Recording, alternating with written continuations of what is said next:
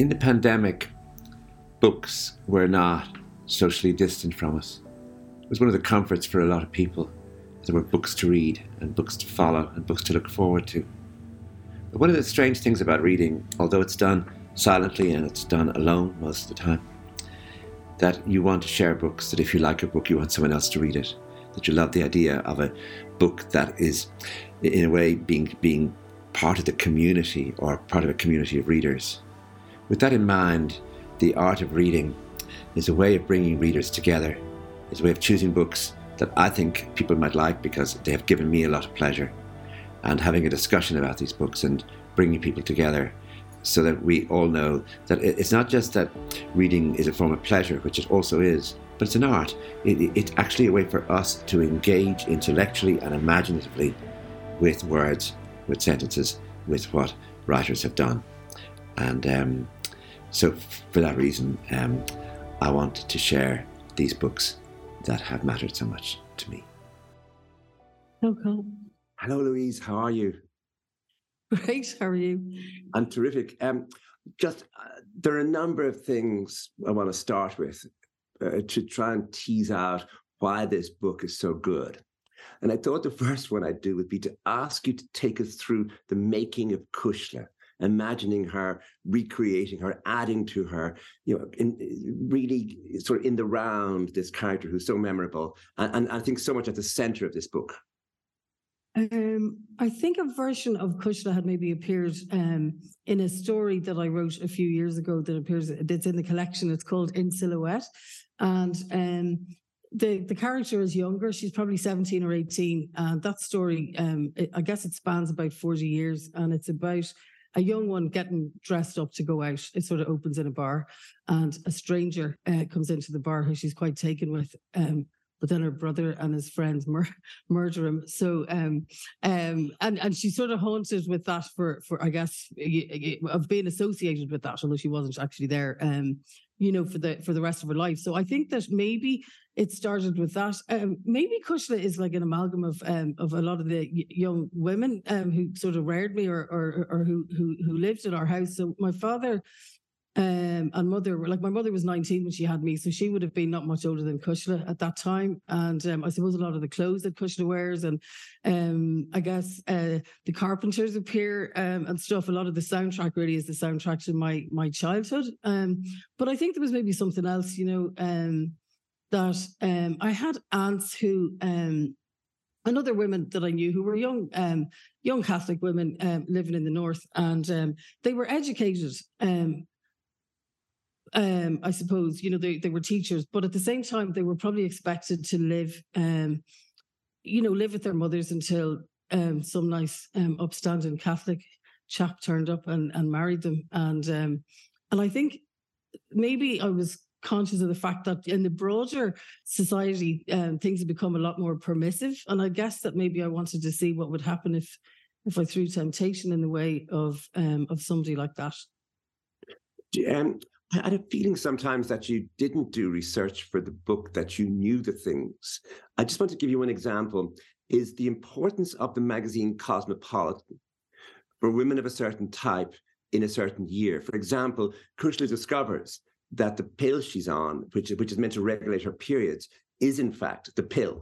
Mm-hmm. She finds this out in the pages of Cosmopolitan. Mm-hmm. And there's another moment where she buys it and her mother looks at it. But, mm-hmm. there, but, but, but that magazine, on one side, it's glamorous, but on the other side, it, it, it's a, a portal, it's a way for women to find out a lot of things about their bodies or what's going on. I have mm-hmm. a feeling you didn't have to look that up. No, I did really have to look it up because that was actually still the case. Like I went to college in um, in Dublin in nineteen eighty-four, and um, um, um, you know, women's reproductive rights have only very recently been sorted out in this country. So I think for a lot of women, they did find out about things from from Cosmopolitan. So it was, uh, it was certainly a thing in in my day. Um, but I also can remember, you know, um, going into the newsagents, um, maybe with my mother or something on a Saturday, or later, you know, with my pocket money, and seeing Um, Uh, Cosmopolitan on the shelves. You know, if I was maybe buying a copy of um, Jackie or, or something, and um, um, yeah, just these very sort of sexy, glamorous um, uh, covers. Um, yeah, and then later realizing that they did have all of this. It was like kind of a manual for being a young woman, really. Um, and Do you see the book as an historical novel in the sense that everything has changed since then? But let's forget about the North. We'll come back to that in a minute. But I mean that a young woman now seeing an older man who's married come into a bar would be much more wary and much more alert to the politics of the situation and who has power and who doesn't. But but I think we genuinely see Cushla not, it not occurring to her how little power she's going to have if she embarks on this.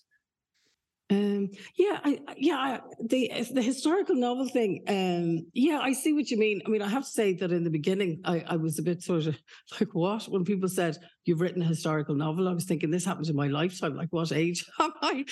In fairness, um, but but yeah, I mean, I think that um, th- this is a comment that particularly young younger readers in the U S. Um, have been have really picked up on the the age difference and, and the politics of, of that, um, because it yeah I think these days, you know, my daughter's in in her early twenties, she'd be appalled if some old fella um you know um tried to uh, tried to flatter her in a pub or something where she was working, you know, um but I do think that, you know, it's I think I, I had a conversation with somebody about this where they um. They didn't really get what I mean. I suppose I wasn't trying to do anything, but I, I think that Michael's a bit of a sleazebag. Um, but he's a sleazebag who does some good work in his in his in his professional life.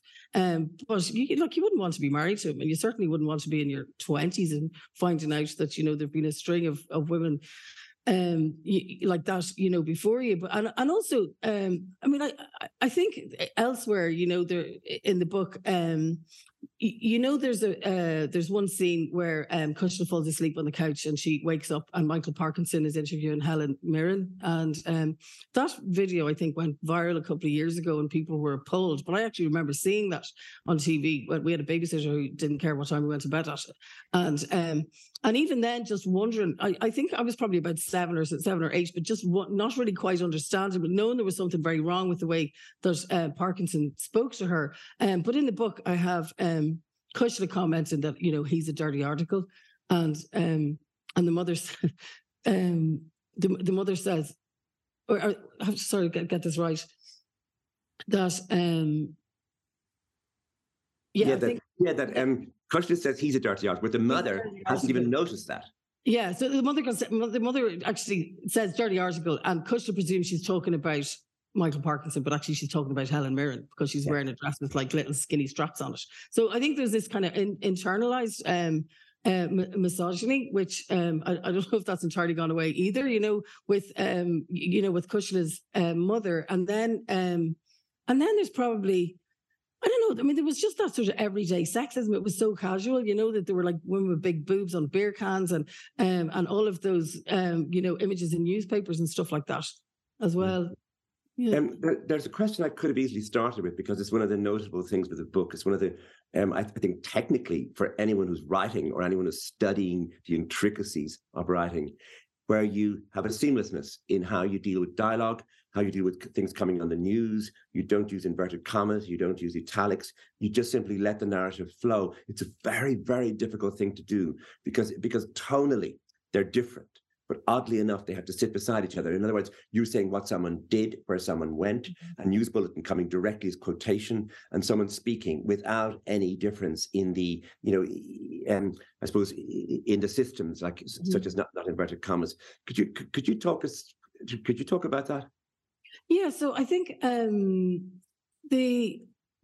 It wasn't really a decision to um, to introduce. A, a lot of the chapters begin with. Um, with lines from a news bulletin. And sometimes these are heard on the radio or seen on television, but a lot of the time they're voiced by the children who Cushla teaches because they do the news every morning, which, um, you know, because it's nineteen seventy-five and very near Belfast, the kids are like, we war reporters. Um, so that wasn't really... Um, I, I I think I, I, I wrote a few scenes. I began with writing a few scenes, and um, each one... When I really thought about that time and thought about what it was like, um, all of it was informed by this kind of, I mean, I guess it's a sign of anxiety, really, you know, about um, about the place that we lived in. And, and, and there's this anxiety that sort of clung to everyday life. So when I, um, so when I opened, you know, with those lines, I, I guess I just presumed that um, that people would then, you know, if it was in the classroom room, that after a while the reader would know that um, that this was the children reciting the news, or, you know, there's maybe another chapter where there are a couple of lines like that, and then Cushla switches the radio off. And I sort of hoped that that would be okay.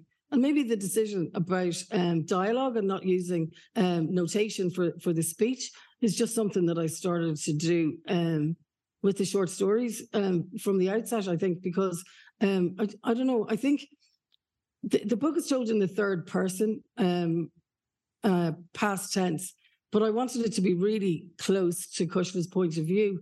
And I think that, I mean, I think I hoped that maybe by removing all the notation, and I, I did that with the stories as well, that it would maybe bed the dialogue kind of deeper down into the text and make it feel closer to the, the narrator or something. I, I think it's, it's it's important for the drama of the book exactly where the novel is set. In other words, it's not Belfast. It's mm-hmm. not um, in a Catholic enclave or a Protestant enclave. It's in a place that is still mixed in some way. But of course, the mixture becomes more and more tense and things become more and more noticed. I think the first thing you notice there is how really uneasy Cushla is when she's when she's in the room with Protestants only. Mm-hmm. Um, I mean, I, I mean, I... I, I, I have to say that that's really drawn very heavily from um, from my um, from my early life, I suppose, because we lived in Holywood, which was, um, I mean, I, I never named Holywood in it, but um, towards the end, I think I kind of forgot myself. I was determined to not name it, and then I think I kind of forgot myself. And um, and I, I, I mentioned a statue that's at the bottom of the main street beside a playground. It's called Johnny the Jig. And as soon as I said that, people went, "Oh, that's Holywood." So they all knew straight away. Um, but Um, I, yeah, I mean, Ho- Holywood was, you know, I've had people who've been at pains to say to me, "Oh, you lived in Holywood," like, oh, not much happened there, which is probably true compared with a lot of places. Um, but there were a few incidents and they all seem to um, have affected my family. Um, so, um, the, you know, my grandmother was really badly injured in a bomb in nineteen seventy-one and she was on her way to the bank. And then we had a bar that um, bombs were planted in a couple of times. Um I think that anxiety about um, being in Protestant company or something is, um, I think that my abiding memory of, of living in the North is of people clearly having to restrain themselves all the time from speaking their mind because you were always terrified of offending somebody. Um, so I think that there, yeah, maybe that's where that anxiety comes from, because I do remember that very clearly. And also, you know, this idea of Holywood being mixed, it wasn't really mixed. Holywood was um, ninety percent Protestant, um, and we were, in the, you know, part of a very small um, Catholic community. And um, just to give you an idea of of what that actually meant in, in terms of um, um, um, politics, and I don't even mean sort of... Um, I, I don't mean in, in terms of sort of orange or green politics. It was it was actually so um, it, it was so unionist stroke loyalist that um, in nineteen seventy-nine, when it came to the um, the first European Parliament elections, um, and it was obviously a much broader, you know, bigger constituency. And my mother went in secret to a house um, where John Hume was going to be talking to people, because the place was so polarized. Um, that even somebody like John Hume would have been seen as um, Republican.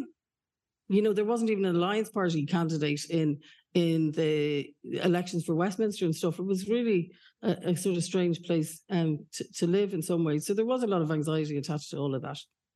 Yeah, and, and I think you work very well in the novel with the complexities of that. In other words, that there's a bar and you think, oh, well, bars, surely bars, there's, there's a loyalist bar and there's a Catholic bar. But mm-hmm. but in this place, this sort of fictional Holywood, let's say, there, mm-hmm. there's still a possibility in nineteen seventy-five that, that there's a bar run by a Catholic in which British soldiers come to be served drink. Yeah. Well, um, well, uh, another thing which um, it, it has changed um, to an extent, and I think most of the reason for that is that the traditional industries have kind of gone, they've collapsed. Um, but the Catholic middle class really, um, until pretty recently, was made up of uh, publicans and bookies, um, a few doctors and a few solicitors. And the reason for that was that um, um, it, I think is that um, Uh, providing gambling and boozing services would have been considered to be immoral for um, for Presbyterians, so they didn't want to be seen um, to uh, engage in those sort of businesses. So those were the the trades that were left to to Catholics. And then I suppose what they did then was to educate their their children. So that's where the doctors and and, and lawyers came from. So as far as I could make out, that's kind of that that was the Catholic middle class. So yeah, the vast majority of pubs in the north were were run by by Catholics. And then you also have the small question of the school.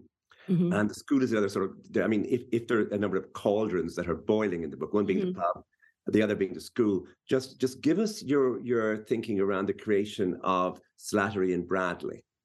Um, yeah, so um, I think that I probably began to, I, I was probably pretty young when I realised that we were part of a, a class system within a class system, because I think that's maybe often the case in societies that are quite uh, divided. And um, within, you know, our small Catholic community, there was definitely a, a hierarchy. And I do remember from my uh, primary school, which is very, very similar to the, the school that uh, Cushla teaches in, um, that at one stage there was a, a fire and, um, and, and brimstone um, priest who um, had very strong sectarian views, who used to come in and terrorize us. So there's one story that he tells that actually was told in my class by a priest. Um, but then also um, there did seem to be families who were um, very much kind of on the margins. And I just noticed that maybe there wasn't as much kindness as you as you might have hoped, you know, that it wasn't like we were all downtrodden together. But I think that this was maybe the case in all systems. You know what I mean? So, yeah, and yeah. I think there's something particularly um, hard about Bradley in, in in in the sense that he really wants to keep, um, you know, a, a, he wants he wants to keep a cover on everything. So, so mm-hmm. Cushla, when she's driving the kid home, for example, or she's being mm-hmm. especially kind to the kid, Bradley's sort of watching from a window. Slattery is watching from a window, yeah. and we don't want that. That's a disruption mm-hmm. of some sort of, mm-hmm. um, you know, that there should be very no close relationships um, mm-hmm. between, say, teachers and students, but more than that, between teachers and that particular family. And so mm-hmm. there's a whole sense of Cushla being watched by these two men. Yeah. Um, yeah. Uh, I, I think maybe that was influenced by things that weren't even necessarily from the north. I think um, I remember when I was probably, maybe I was still in school in, in the eighties. Um, um, I, I really vividly remember um, what happened to Eileen Flynn. Um, where she lost her job um, over, you know, being a with a man who she she wasn't married to, and um, and just how hard the church, you know, did come down on on people who were um, perceived to be not toeing the line or something, because a lot of that really was about control. And and and so it's, it's a very important matter in the north, even still, isn't it? The whole matter of sectarian education and the church's interest in holding on to that. Mm-hmm. But I mean, it is, yeah. yeah, it is still. But I mean, um, so I think that we left in seventy-nine, and I think that Lagan College, which was the first integrated secondary school, opened a year or two after that. Um, so there wasn't any um, option um, for. So I did a year in a in a secondary school in the north, in a wee tiny grammar school um, in in Holywood, and um, um, the the schools were. Um, all, as far as I could make out, were religious. They were either Catholic or, or Protestant. And um, it, it's sort of a strange thing. Um, my, my parents, for example, wouldn't have been, you know, they weren't very devout Catholics. Um, you know, like we never did family rosaries or anything like that. Um, you know, when we moved to the south, I kind of couldn't believe that. I remember going to a friend's house and at six o'clock, you're looking at a row of backsides when everybody's like dropped to the floor, you know, because um, um, we never had anything like that. Um, but I think that with the schools, um, you know, in the seventies, I think in the eighties, and I'm not sure when it changed, but I know that it has changed, um, Gaelic Games results were never, ever, ever covered on the B B C. The Irish language was never, ever used on the on the B B C. And if you were from, um, you know, where, where a, a lot of us, you know, who would have identified as Irish and um, and, and had been educated with that or grown up with that, it, it had the effect of um, not just making you feel, um, excuse me, invisible, but also um, it, it made those interests seem somehow subversive. Um, and I think that maybe the schools were a way of We're, you know, a way of not just preserving religion, but of continuing those or holding on to those uh, traditions or aspects of culture. Yeah, I mean that's interesting. Then, isn't it? In, in the uh, that the Michael and his friends being liberal Protestants. Mm-hmm. Um, the, the thing they want to do, ostensibly, they say they want to do is learn Irish, mm-hmm. which would be a very big move for them. Well, you see, it isn't, it isn't. There were things that I used to be fascinated about. Um, like I, I remember hearing when I was about ten or eleven that there were some people in Hollywood who were learning Irish, and they would have been like Michael and his friends, these sort of, um, uh, well, you know, well-heeled sort of vaguely bohemian people who were learning Irish. And um, I, I remember going home and mentioning this to my father, who was like, what the hell would they be learning Irish for?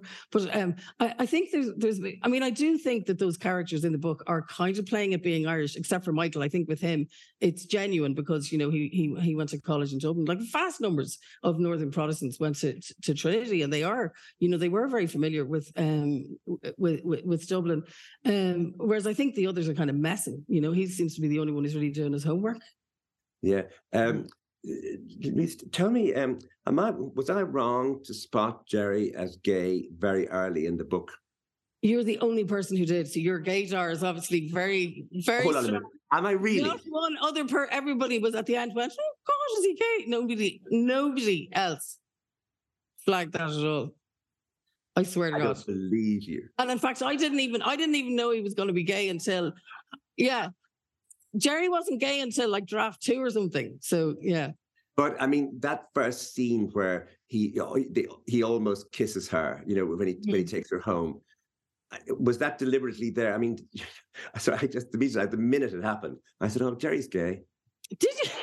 Did you? That's hilarious. Um, no, I think I had it that Geri was just uh, Geri actually was a lot less appealing in in in ways in probably in the first draft, and um, so Geri was um like way more nervous, like sort of nervous to the point of being like kind of slimy and glistening with um with uh, you know with with the stress of taking Cushla out, and um and actually I think that he was probably trying it on with her for a, a good bit longer, and I think that she in the first draft I think she might have.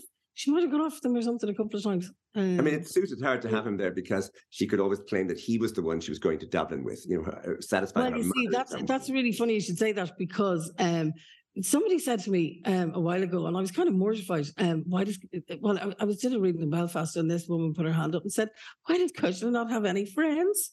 And I said, well, she does have a friend. She has Geri. Well, what they the woman meant was that um, wh- why does Cushla not have any female friends? So in the for, for about the first four or five drafts, Cushla did have a, a friend called Christine, and um, Christine was getting married and was this like kind of nightmare um, bridezilla type. And Cushla used to go and meet her in Belfast sometimes, and you know they'd sit and eat um, like custard tarts and. Um, And um, and then Christine uh, would go and throw up because she was anorexic. And then Cushla would go home on the train. And my editor said that Christine was kind of performing the same function as Geri, except that she was too far away from the action.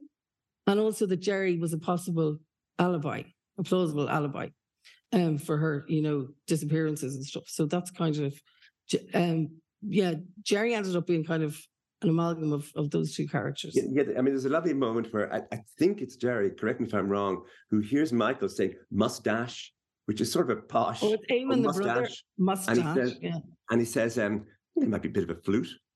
Yeah. And uh, I just love that idea that Michael, you know, you know that who, who's well, the flute? He says, oh, yeah, he says, I think he's all right. And then he says something like mustache, and I think he's a flute.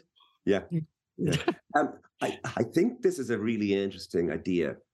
That she doesn't have a friend in Belfast that she can go in and see. That if mm-hmm. you take that friend away, you isolate her. Mm-hmm. Now, you make this plausible by simply the matter that she went home. Mm-hmm. After training, teacher training college, she went home. And home was just far enough away in a city that, you know, in a place that wasn't that easy to move around in anyway. It, mm-hmm. it, it wasn't as, you know, and that she got more and more isolated, even over a year or two, even over one year with her mother, with the death of her father, with her brother, that home is where the heart breaks. Home becomes a sort of prison. Mm-hmm. And the notion that she can, that, that anyone who would see her anywhere would have to say to her, get out now. You must, you cannot look after your mother in the way you're doing. You, you know, you cannot work part-time at your brother's bar. You cannot work in that school. There's no one to say that to her. So yeah. she begins to treat all of that as normal. In, in, in other words, she begins to sort of, uh, I suppose, Um, perform her own imprisonment in, in a way that seems natural to her. So mm-hmm. I think it's essential that she doesn't have another, you know, you know, a friend who's advising her or a friend who's getting married. I, I think that would, in, in a way, weaken the power of the book, which is her her isolation seeming so natural. Mm-hmm. Um, yeah, I, um, I know that's not a question, but uh, it, if you no, just... I, I know what you mean. Yeah, I think, um, you see, it was quite easy to get isolated and cut off. You know, where we lived, it was literally five miles from Belfast, but it just felt like a world away, you know. And um, we, my mother's mother lived um, on the Crumlin Road, so it was above Ardoyne, nor- a bit north of Ardoyne. And um, for about three or four years, my mum used to pick us up from school and, and go to check on her mother. Um, I, um, it, Gina, Cushla's mother, is is kind of um, an amalgam of both my grandmothers, who, who both had very um, healthy, um, or unhealthy, should I say, uh, healthy appetites for drink, just unhealthy um, drink drinking habits, I guess. And um, so we used to go and see her. And um, I think I was really conscious quite early of the extent to which geography, um, and probably class to an extent, although I wouldn't have known really that's what it was, seemed to affect um, y- your experience of of the of the troubles. So um, people really very much, where they could, retreated into into their own uh, areas and, and didn't really come out again.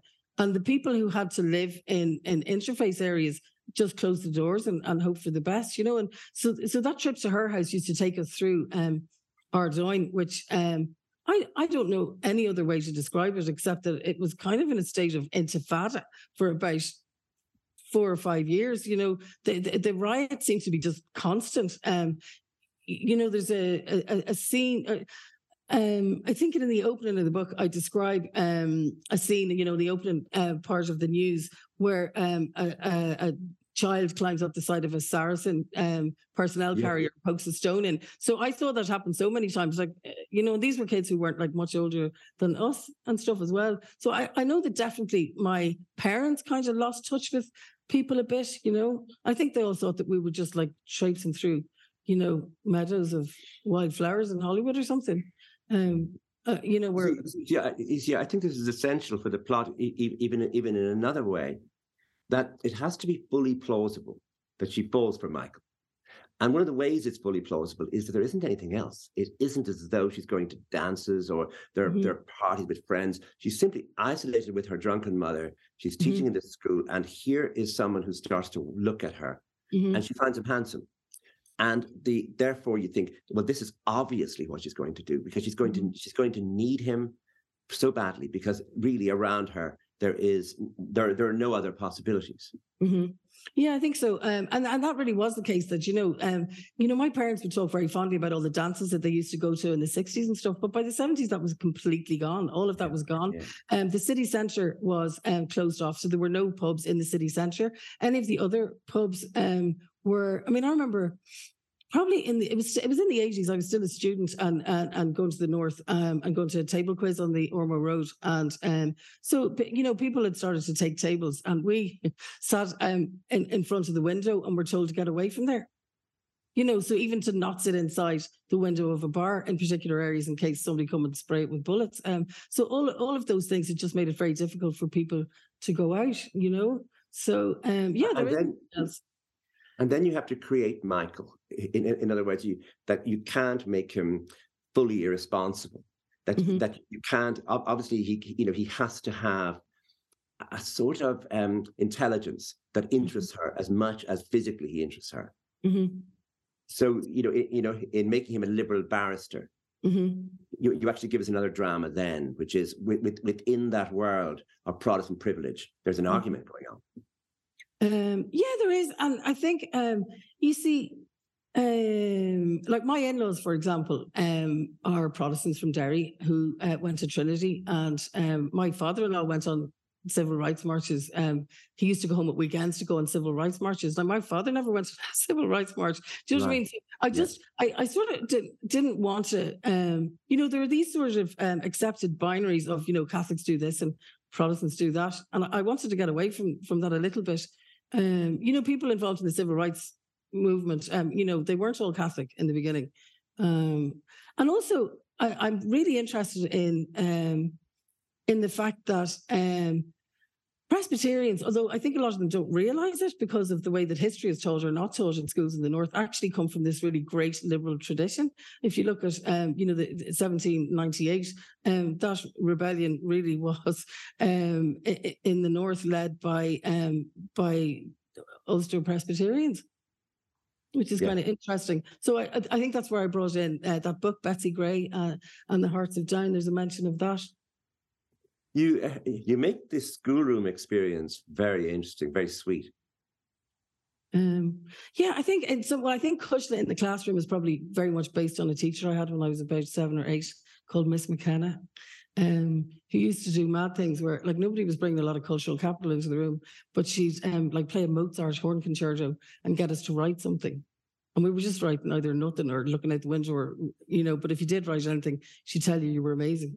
Um, So, yeah, I mean, so, some of that was based on her. And, um, yeah, I, I think uh, she she probably was particularly kind to uh, some of the kids who were maybe, you know, there was, in Hollywood, there was a big estate, very much like the one that the McGeones lived in.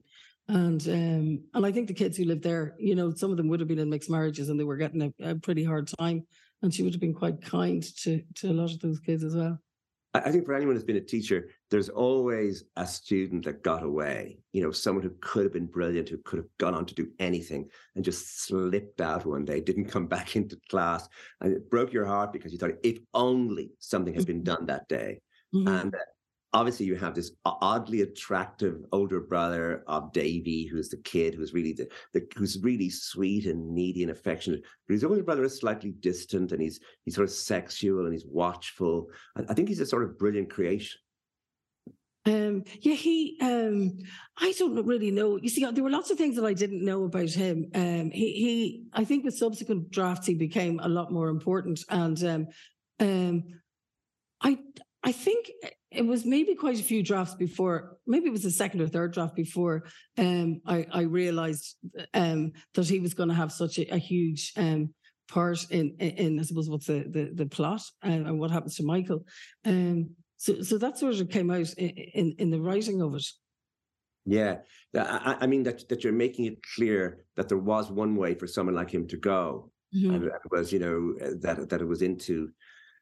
joining one of the organizations, whereas his younger brother is is much softer fellow. He's much more sweet, and he, and he and he really is being damaged really badly, yeah. by not only by what's happening at home, because the house is is the only sort of mixed mm-hmm. house in a, in a in a housing estate, but also what's happening in school. That that there's an that there's a creepy creepy business of Slattery, mm-hmm. you know, whispering into his ear. There's there's a moment of I think uh, it would be an. astonishing moment in a film, but it's astonishing enough in your book, we don't need a film for this, is when he, he gives him a much longer, Slattery gives him at their first confession, a much longer penance than the others. Okay, so I got that. So that, with, with the crazy priest that we had, I got a very long penance because he didn't, he didn't like my family. This, this actually happened. So I was, um, my penance was about half an hour long, and actually my mother called me um, out of the pew. And you mean uh, that everybody would notice how long your penance was going on for? I think you must have but a people major did notice how sin. long your penance was, though. Do you remember that? Like, people did actually remember how long your penance was.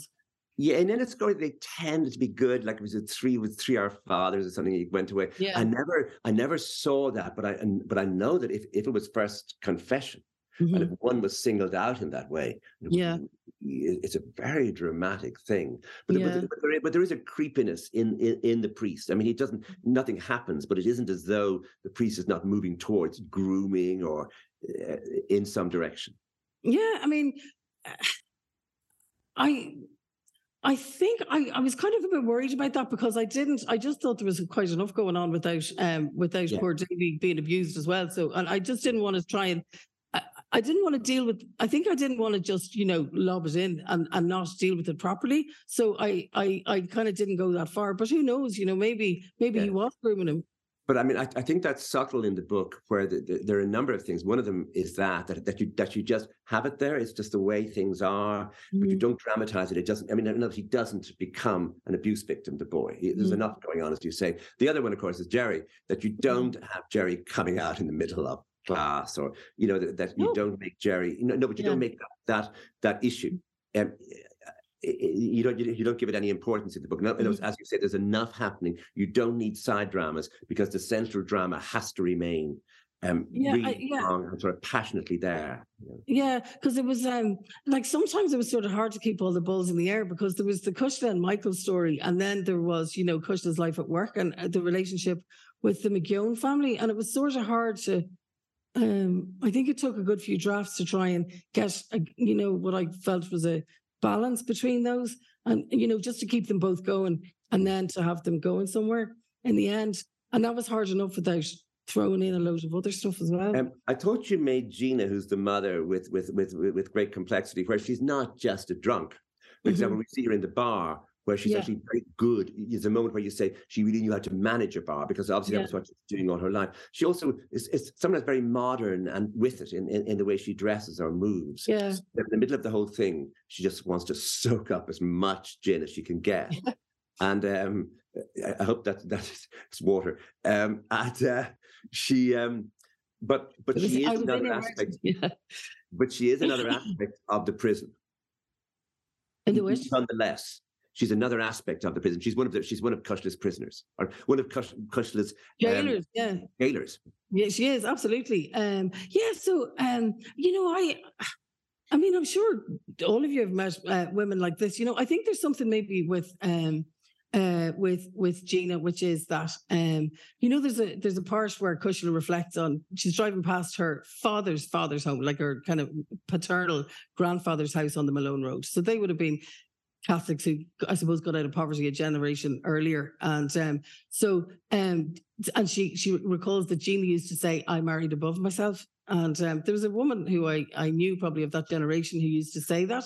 And, um, you know, I suppose um, Gina is, um, is a, you know, w- was, you know, a, a good-looking Millie, which is how she would have been uh, described in Belfast, who ended up, um, you know, doing okay for herself by marriage. And she's far from stupid, but she's widowed quite long, quite young. Um, but the business doesn't go to her.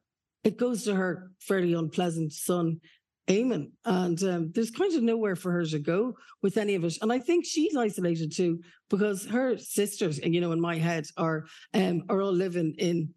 In, in Belfast and still seeing each other, but she's kind of moved away in terms of class and, and is quite isolated from that point of view. And and I think, you know, for um, maybe women of her generation, that a lot of their respectability probably came from uh, the marriages they made.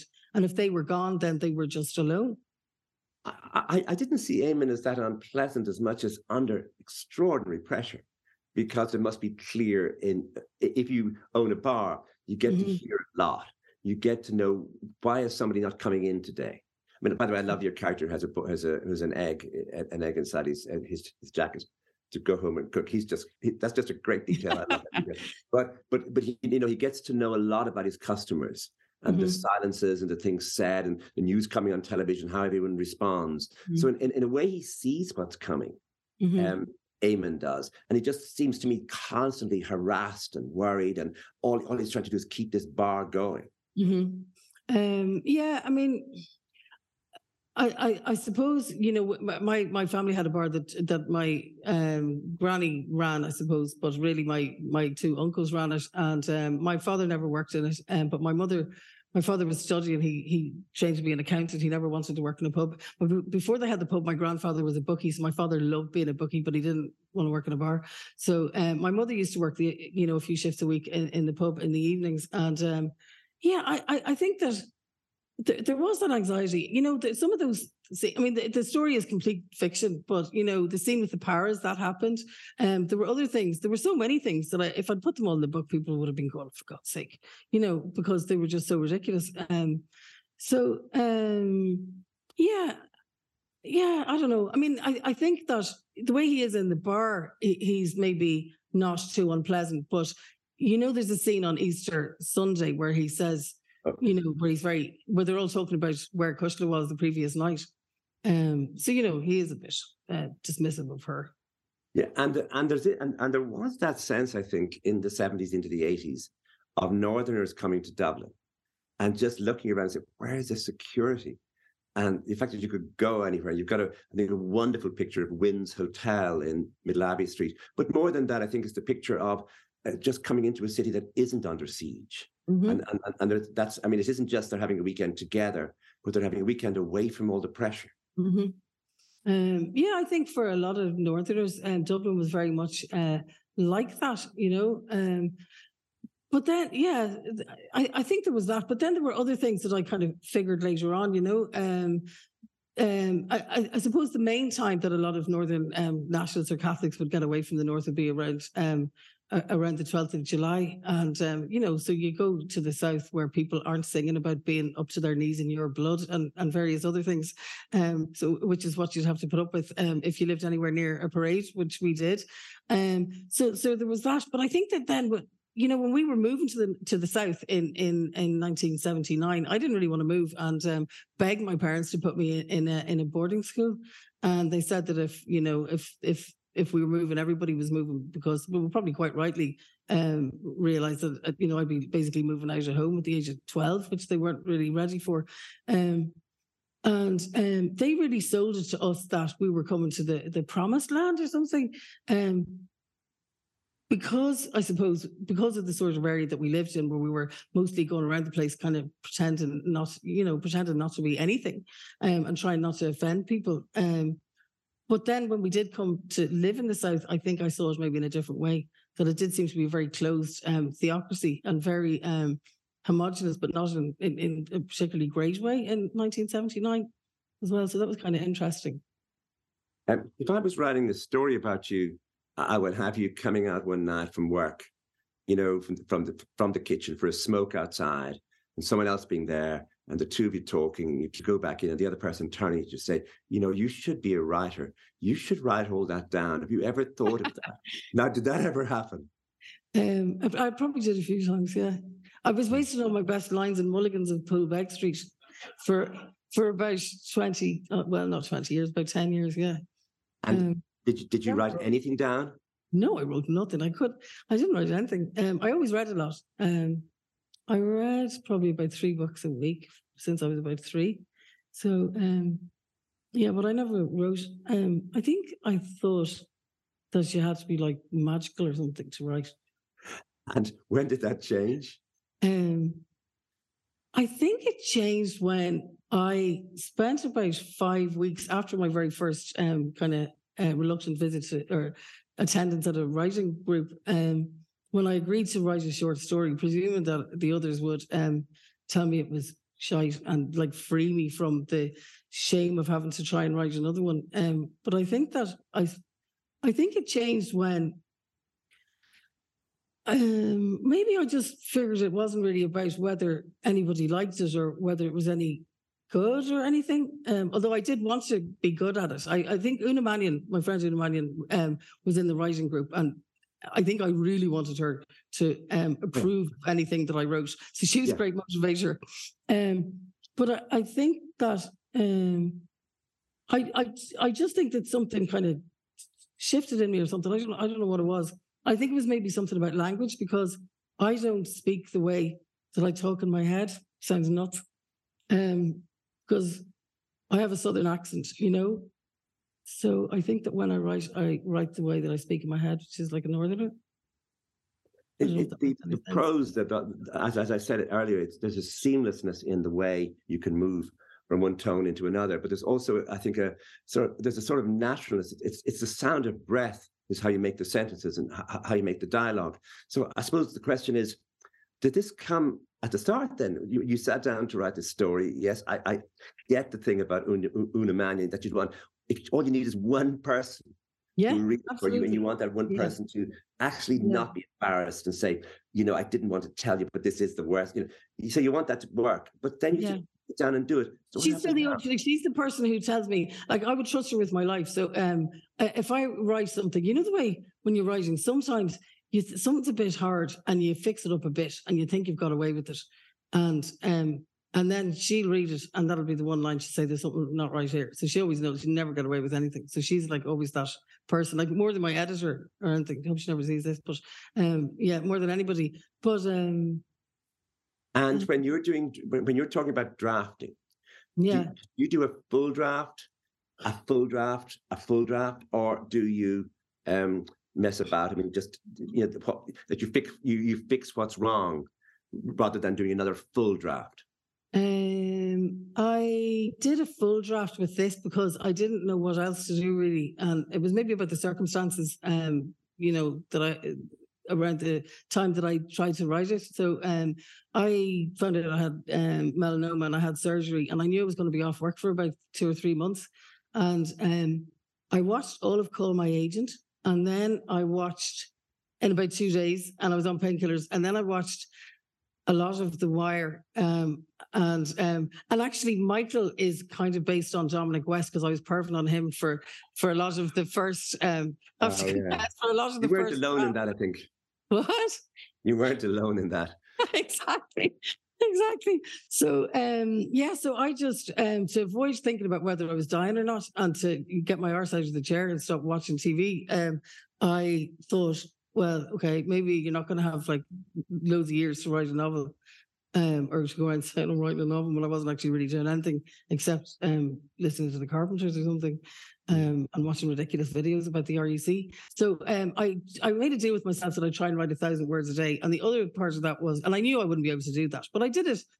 I, I did manage to turn up at the desk often enough that I'd have, I had about sixty-five thousand words after about ten weeks. But the other thing that I did was to force myself not to look back and just to keep wow. pushing forward yeah. with the story. And um, Like the, the that draft was a shocking mess. It was very bad. Like the tense kept changing and characters' names were changing and some of the times the religion was changing and it was just horrendous. And the second draft took a very long time just because yeah. I had a lot of cleaning up to do. But um, I didn't approach the short stories like that at all. Like I just kind of inched my way through. And um, I think maybe because I had a, a clear idea of what they were about or something. You know, the way with the story can be very... elusive or something, the idea.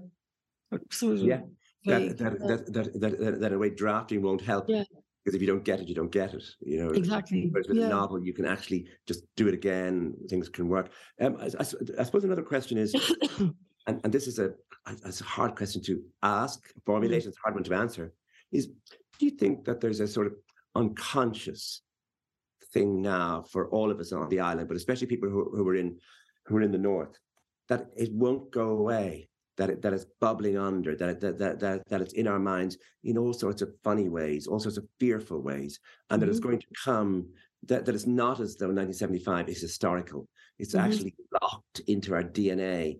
Yeah, I don't think I don't think it's gone away at all. Yeah, I don't think it's gone away.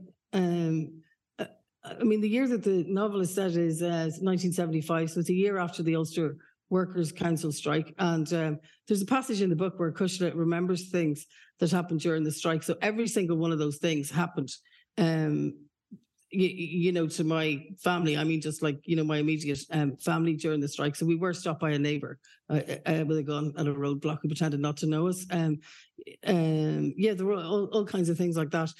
And someone I think, brought you milk. Someone brought was, you milk in a Lucasade yeah, bottle. Yeah, the milk in the Lucasade bottle. And um, yeah, I can remember my, because uh, there'd been like, there was no food. Like the shops were closed. There was no electricity. Like towards the end of it, it was really uh, pretty bad. And uh, you couldn't really go anywhere because there were roadblocks. So it had become very heavily paramilitarized. And um, and, and really from our point of view, it, it looked as though nobody was really doing anything about that, which is kind of weird. Um, you know, the, the the the roadblocks were just there. Nobody was trying to take them down. You know, the, the security forces didn't intervene. So I think that um, there was, I think there was definitely a feeling after that, that that had been a, a very uh, genuine um, attempt at power sharing. Um, that, um, I mean, the Ulster Workers' Council strike started with the Dublin bombings. That was on the first day of the Ulster Workers' Council strike. So there was a very clear, clear message in there, you know, like the slogan was Dublin's just a Sunningdale away. And, um, but if you look at it, so, so there was, a, there was a, you know, then direct rule just went back, they just gave up and it went back to, to, to Westminster for a very long time, but there's no government there now. Um, you know, um, the, the D U P are um, talking with a straight face about stakeholders who are actually loyalist paramilitaries. Um, you know, I think uh, there are a lot of things to be kind of concerned about, and I don't think it's gone away really.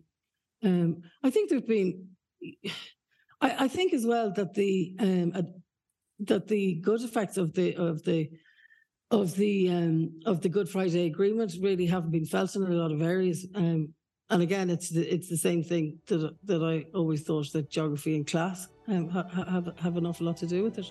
Louise, thank you very much for the book, and thanks very much for the conversation. It's really good of you to come. Thanks. Okay. Thanks a million. Looking forward to your next book. Thank you. Okay, take care.